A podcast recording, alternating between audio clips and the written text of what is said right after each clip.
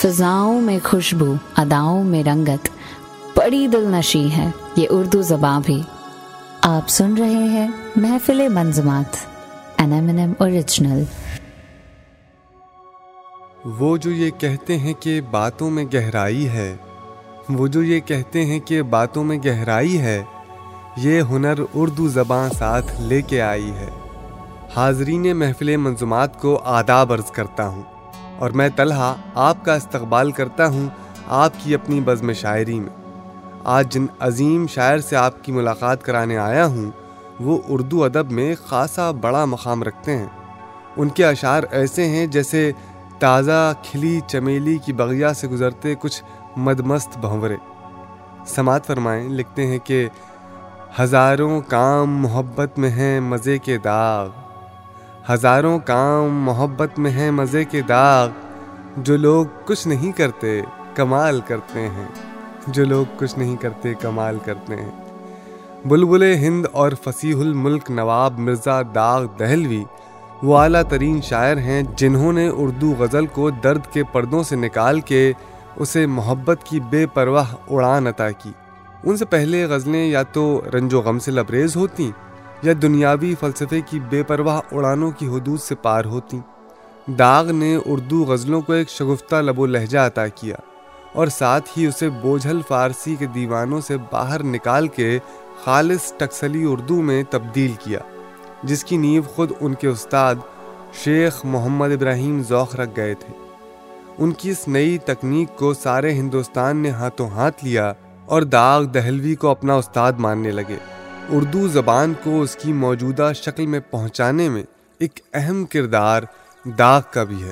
آئیے ان کی غزل آپ کی نظر کر رہا ہوں، سماعت فرمائیں۔ لکھتے ہیں کہ لے چلا جان میری روٹ کے جانا تیرا، ایسے آنے سے تو بہتر تھا نہ آنا تیرا، اور اپنے دل کو بھی بتاؤں نہ ٹھکانا تیرا، سب نے جانا جو پتا ایک نے جانا تیرا، تو جو اے زلف پریشان رہا کرتی ہے، کس کے اجڑے ہوئے دل میں ہے ٹھکانا تیرا، آرزو ہی نہ رہی صبح وطن کی مجھ کو، شام غربت ہے عجب وقت سہانا تیرا، یہ سمجھ کر تجھے اے موت لگا رکھا ہے، کہاں آتا ہے برے وقت میں آنا تیرا، تو خدا تو نہیں ہے ناصح ناداں میرا، کیا خطا کی جو کہا میں نے نہ مانا تیرا، رنج کیا وصل عدو کا جو تعلق ہی نہیں، مجھ کو واللہ ہساتا ہے رولانا تیرا، کعبہ و دیر میں یا چشم و دل عاشق میں، انہی دو چار گھروں میں ہے ٹھکانا تیرا، ترک عادت سے مجھے نیند نہیں آنے کی، کہیں نیچا نہ ہو اے غور سرہانا تیرا، اور میں جو کہتا ہوں اٹھائے ہیں بہت رنج فراق، وہ یہ کہتے ہیں بڑا دل ہے توانا تیرا، بزم دشمن سے تجھے کون اٹھا سکتا ہے، ایک قیامت کا اٹھانا ہے اٹھانا تیرا، اپنی آنکھوں میں ابھی کوند گئی بجلی سی، ہم نہ سمجھے کہ یہ آنا ہے کہ جانا تیرا، یوں تو کیا آئے گا تو فرط نزاکت سے یہاں، سخت دشوار ہے دھوکے میں بھی آنا تیرا، داغ کو یوں وہ مٹاتے ہیں یہ فرماتے ہیں، داغ کو یوں وہ مٹاتے ہیں یہ فرماتے ہیں، تو بدل ڈال ہوا نام پرانا تیرا، تو بدل ڈال ہوا نام پرانا تیرا۔ داغ کا اصل نام ابراہیم تھا، مگر وہ مرزا خان کے نام سے جانے گئے۔ وہ سن اٹھارہ سو اکتیس عیسوی میں دلی میں پیدا ہوئے۔ ان کے والد نواب شمس الدین ولی فیروز پور تھے، جنہوں نے ان کی والدہ مرزا خانم عرف چھوٹی بیگم سے کبھی شادی نہیں کی۔ شمس الدین صاحب کو دلی کے ریسیڈنٹ ولیم فیزر کے قتل کی سازش میں شامل ہونے کے الزام میں پھانسی دے دی گئی۔ اس وقت داغ محض چار برس کے تھے۔ اس کے بعد جب ان کی عمر تیرہ برس کی ہوئی تو ان کی والدہ نے اس وقت کے مغل سلطنت کے ولی عہد مرزا فرخ سے شادی کر لی۔ اس طرح داغ کی تعلیم و تربیت قلعے کے ماحول میں ہوئی۔ ان کو اس وقت کی بہترین تعلیم دی گئی جو صرف شہزادوں اور امیروں کو دی جاتی تھی۔ قلعے کی رنگین اور ادبی ماحول میں داغ کو شاعری کا شوق پیدا ہوا اور انہوں نے ذوق کی شاگردی اختیار کر لی۔ بچپن سے ہی داغ کی شاعری میں ایک نیا باغپن تھا۔ ملاحظہ فرمائیں، لکھتے ہیں کہ بات میری کبھی سنی ہی نہیں، جانتے وہ بری بھلی ہی نہیں، دل لگی ان کی دل لگی ہی نہیں، رنج بھی ہے فقط ہنسی ہی نہیں، اور لطف میں تجھ سے کیا کہوں زاہد، ہائے کم بخت تو نے پی ہی نہیں۔ اڑ گئی یوں وفا زمانے سے، کبھی گویا کسی میں تھی ہی نہیں، جان کیا دوں کہ جانتا ہوں میں، تم نے یہ چیز لے کے دی ہی نہیں۔ ہم تو دشمن کو دوست کر لیتے، پر کریں کیا تیری خوشی ہی نہیں، ہم تیری آرزو پہ جیتے ہیں، یہ نہیں ہے تو زندگی ہی نہیں، اور دل لگی دل لگی نہیں نا سے، تیرے دل کو ابھی لگی ہی نہیں۔ اور داغ کیوں تم کو بے وفا کہتا، داغ کیوں تم کو بے وفا کہتا، وہ شکایت کا آدمی ہی نہیں، وہ شکایت کا آدمی ہی نہیں۔ ان کے اس نئے انداز کو امام بخشی، صہبائی، غالب شفتہ سمیت تمام بڑے بڑے شعراء نے سراہا اور ان کی حوصلہ افزائی کی۔ پندرہ سال کی عمر میں انہوں نے اپنی خالہ عمدہ خانم کی بیٹی سے شادی کر لی۔ داغ کی زندگی کا بہترین وقت قلعے میں گزرا، یہیں کے ماحول میں وہ بڑے ہوئے، جوان ہوئے، اور یہیں انہوں نے جوانی کی خوبصورتی کو محسوس کیا۔ اس دور میں کنیزوں کا چلن عام تھا، جن سے اکثر بڑے بڑے زندہ دل شہزادے عشق میں پڑ جایا کرتے۔ اس ماحول نے داغ کو بھی بدکار بنا دیا۔ وہ حسن پرست تو تھے ہی، لہٰذا زندگی کے آخری دنوں تک ایسے ہی رہے۔ اگر اچھی صورت پتھر میں بھی نظر آ جائے تو وہ اس کے بھی عاشق ہو جاتے۔ لکھتے ہیں، بت ہی پتھر کے کیوں نہ ہوں میں، داغ اچھی صورت کو دیکھتا ہوں میں۔ داغ کی شعر و غزل کہنے میں سب سے بڑی خوبی یہ تھی کہ وہ خوبصورت چہرے سے متاثر ہو کے غزل کہتے۔ لکھتے ہیں، اچھی صورت پہ غضب ٹوٹ کے آنا دل کا، یاد آتا ہے ہمیں ہائے زمانہ دل کا، اور تم بھی منہ چوم لو بے ساختہ پیار آ جائے، میں سناؤں جو کبھی دل سے فسانہ دل کا، نگاہ یار نے کی خانہ خرابی ایسی، نہ ٹھکانہ ہے جگر کا نہ ٹھکانہ دل کا، پوری مہندی بھی لگانی نہیں آتی اب تک، کیوں کر آیا تجھے غیروں سے لگانا دل کا، غنچائے گل کو وہ مٹھی میں لیے آتے ہیں، میں نے پوچھا تو کیا مجھ سے بہانہ دل کا، ان حسینوں کا لڑکپن ہی رہے یا اللہ، ہوش آتا ہے تو آتا ہے ستانا دل کا، دے خدا اور جگہ سینائے پہلو کے سوا، کہ برے وقت میں ہو جائے ٹھکانہ دل کا، میری آغوش سے کیا ہی وہ تڑپ کر نکلے، ان کا جانا تھا الہی کہ یہ جانا دل کا، نگاہ شرم کو بے تاب کیا کام کیا، رنگ لایا تیری آنکھوں میں سمانا دل کا، انگلیاں تارے گریباں میں الجھ جاتی ہیں، سخت دشوار ہے ہاتھوں سے دبانا دل کا، حور کی شکل ہو تم، نور کے پتلے ہو تم، اور اس پر تمہیں آتا ہے جلانا دل کا، چھوڑ کر اس کو تیری بزم سے کیوں کر جاؤں، ایک جنازے کا اٹھانا ہے اٹھانا دل کا، بے دلی کا جو کہا حال تو فرماتے ہیں، کر لیا تو نے کہیں اور ٹھکانہ دل کا، بعد مدت کے یہ اے داغ سمجھ میں آیا، بعد مدت کے یہ اے داغ سمجھ میں آیا، وہی دانا ہے کہا جس نے نہ مانا دل کا، وہی دانا ہے کہا جس نے نہ مانا دل کا۔ لال قلعے میں داغ لگ بھگ چودہ سال رہے۔ سن اٹھارہ سو چھپن عیسوی میں مرزا فخرو کا انتقال ہو گیا اور داغ کو وہاں سے باہر نکلنا پڑا۔ اس کے ایک ہی سال کے بعد اٹھارہ سو ستاون کا غدر ہوا اور داغ کو دہلی چھوڑ کر رامپور جانا پڑا۔ رامپور میں داغ بحیثیت مہمان نواب رہے۔ اس وقت رامپور میں بڑے بڑے اہل و فن جمع تھے اور داغ کو اپنی پسند کا ماحول میسر تھا۔ نواب یوسف علی خان کی موت کے بعد نواب قلب علی خان مسند شاہی ہوئے۔ وہ داغ کی اعلیٰ صفتی سے بخوبی واقف تھے، لہٰذا انہوں نے داغ کو کارخانہ زاد، فرش خانہ اور استبل کی دروغی سونپ کر ان کی تنخواہ ستر روپے مہینہ طے کر دی۔ اسی زمانے میں ان کی ملاقات منی بائی حجاب سے ہوئی، جس کے ذکر سے داغ کا کوئی تذکرہ خالی نہیں۔ منی بائی کلکتہ کی ایک بڑی مشہور و معروف رقاصہ تھی۔ حسن و جمال، خوش مزاج اور ناز و انداز میں اپنی مثال آپ تھی۔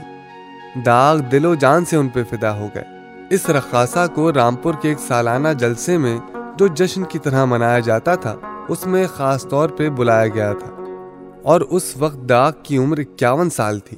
ان کا رشتہ زندگی کے اتار چڑھاؤ سے گزرتا ہوا داغ کے آخری دنوں تک رہا۔ ابھی ہماری محبت کسی کو کیا معلوم، کسی کے دل کی حقیقت کسی کو کیا معلوم، یقین تو یہ ہے وہ خط کا جواب لکھیں گے، مگر نوشتہ قسمت کسی کو کیا معلوم۔ بظاہر ان کو حیا دار لوگ سمجھے ہیں، حیا میں جو ہے شرارت کسی کو کیا معلوم۔ قدم قدم پہ تمہارے ہمارے دل کی طرح بسی ہوئی ہے قیامت کسی کو کیا معلوم۔ اور جو سخت بات سنے دل تو ٹوٹ جاتا ہے، جو سخت بات سنے دل تو ٹوٹ جاتا ہے، اس آئینے کی نزاکت کسی کو کیا معلوم۔ اور جناب داغ کے مشرب کو ہم سے تو پوچھو، جناب داغ کے مشرب کو ہم سے تو پوچھو، چھپے ہوئے ہیں یہ حضرت کسی کو کیا معلوم، چھپے ہوئے ہیں یہ حضرت کسی کو کیا معلوم۔ یہاں سے کچھ عرصے کے لیے داغ کے ستارے گردش میں رہے۔ نواب قلب علی کی موت کے بعد نواب مشتاق علی نے داغ کو وہ درجہ نہ دیا جس کے وہ لائق تھے، لہٰذا کچھ عرصے ہندوستان کے الگ الگ شہروں میں قسمت آزمائی اور ڈھیر سارے شاگرد بنائے۔ آخر میں نواب میر علی خان نے حیدرآباد بلا لیا، اور اس پہ بہت عمدہ بہت خوبصورت شعر لکھائے۔ لکھتے ہیں کہ دلی سے چلو داغ کرو سیر دکن کی، دلی سے چلو داغ کرو سیر دکن کی، گوہر کی ہوئی قدر سمندر سے نکل کر، گوہر کی ہوئی قدر سمندر سے نکل کر۔ بطور استاد ان کا وظیفہ چار سو پچاس روپے ماہانہ مقرر کیا گیا، جو بعد میں ایک ہزار روپے ہو گیا۔ ان کو جاگیر میں ایک گاؤں ملا، اور نواب حیدرآباد نے ہی انہیں بلبل ہند، ذہان استاد، دبیر الدولہ، نظام جنگ اور نواب فصیح الملک کے خطاب سے نوازا۔ داغ آخری عمر تک حیدرآباد میں ہی رہے، اور یہیں انیس سو پانچ عیسوی میں ان کا انتقال ہو گیا۔ خبر سن کر میرے مرنے کی وہ بولے رقیبوں سے، خدا بخشے بہت سی خوبیاں تھیں مرنے والے میں۔ عام طور پہ عشقیہ جذبات ہی داغ کی شاعری میں دوڑتے نظر آتے ہیں، جنہیں طرح طرح کے رنگ بدلتے دیکھ کر سامعین بھی اچھل پڑتے ہیں، کبھی پریشان ہو جاتے ہیں، کبھی ان حالاتوں کو اپنے دل کی گہرائیوں میں تلاش کرتے ہیں، اور کبھی داغ کی بے پناہ شہرت اور ان کی شاعری میں فلسفہ ڈھونڈتے ہیں۔ ان کی زبان آسان اور سادہ ہے، بیان کی شوخی، بے تکلفی طنز، جذبات کا سمندر اور تجربے سے ان کی غزلیں پر اسلوب ہیں۔ اردو کی پوری شاعری میں داغ اکیلے پلے بوائے شاعر ہوئے، جن کی خوش دلی اور خوشباشی نے ہماری شاعری کو ایک نئے جذبے سے روبرو کرایا۔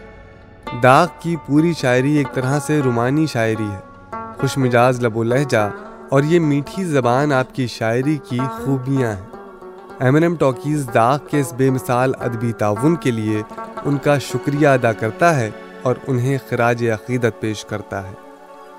خاطر سے یا لحاظ سے میں مان تو گیا، جھوٹی قسم سے آپ کا ایمان تو گیا، دل لے کے مفت کہتے ہیں کچھ کام کا نہیں، الٹی شکایتیں ہوئیں احسان تو گیا، ڈرتا ہوں دیکھ کر دل بے آرزو کو میں، سنسان گھر یہ کیوں نہ ہو مہمان تو گیا، اور ہوش و حواس و تاب و تواں داغ جا چکے، ہوش و حواس و تاب و تواں داغ جا چکے، اب ہم بھی جانے والے ہیں سامان تو گیا۔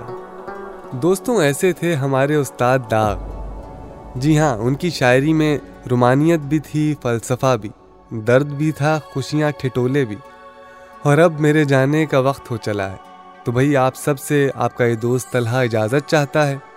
آپ سے جلد ملاقات ہوگی محفل منظومات کے اگلے باب میں۔ تب تک آپ کو خالی ہاتھ چھوڑ کے نہیں جا رہا ہوں، آپ کے لیے خوبصورت سی غزل استاد داغ دہلوی کی خاص طور سے سماعت فرمائیے۔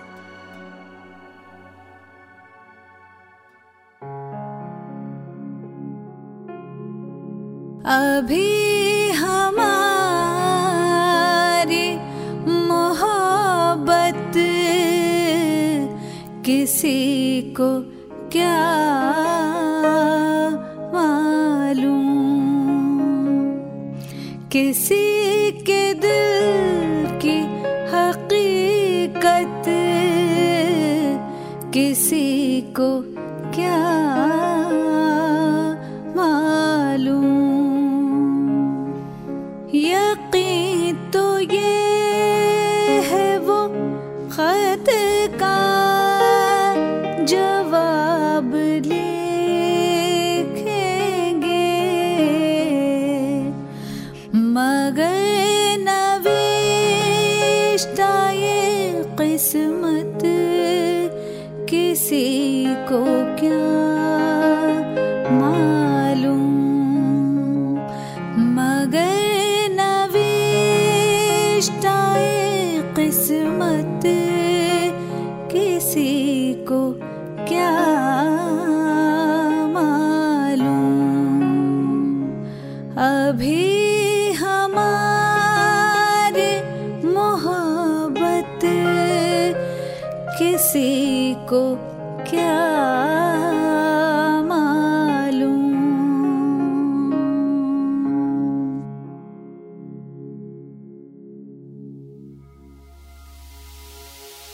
تو کیسی لگی آپ کو ہماری آج کی یہ شاعرانہ محفل؟ ایسے ہی شاعروں کے بارے میں جاننے اور ان کی شاعری سے لطف اندوز ہونے کے لیے سنتے رہیے محفل منظمات N M N M original.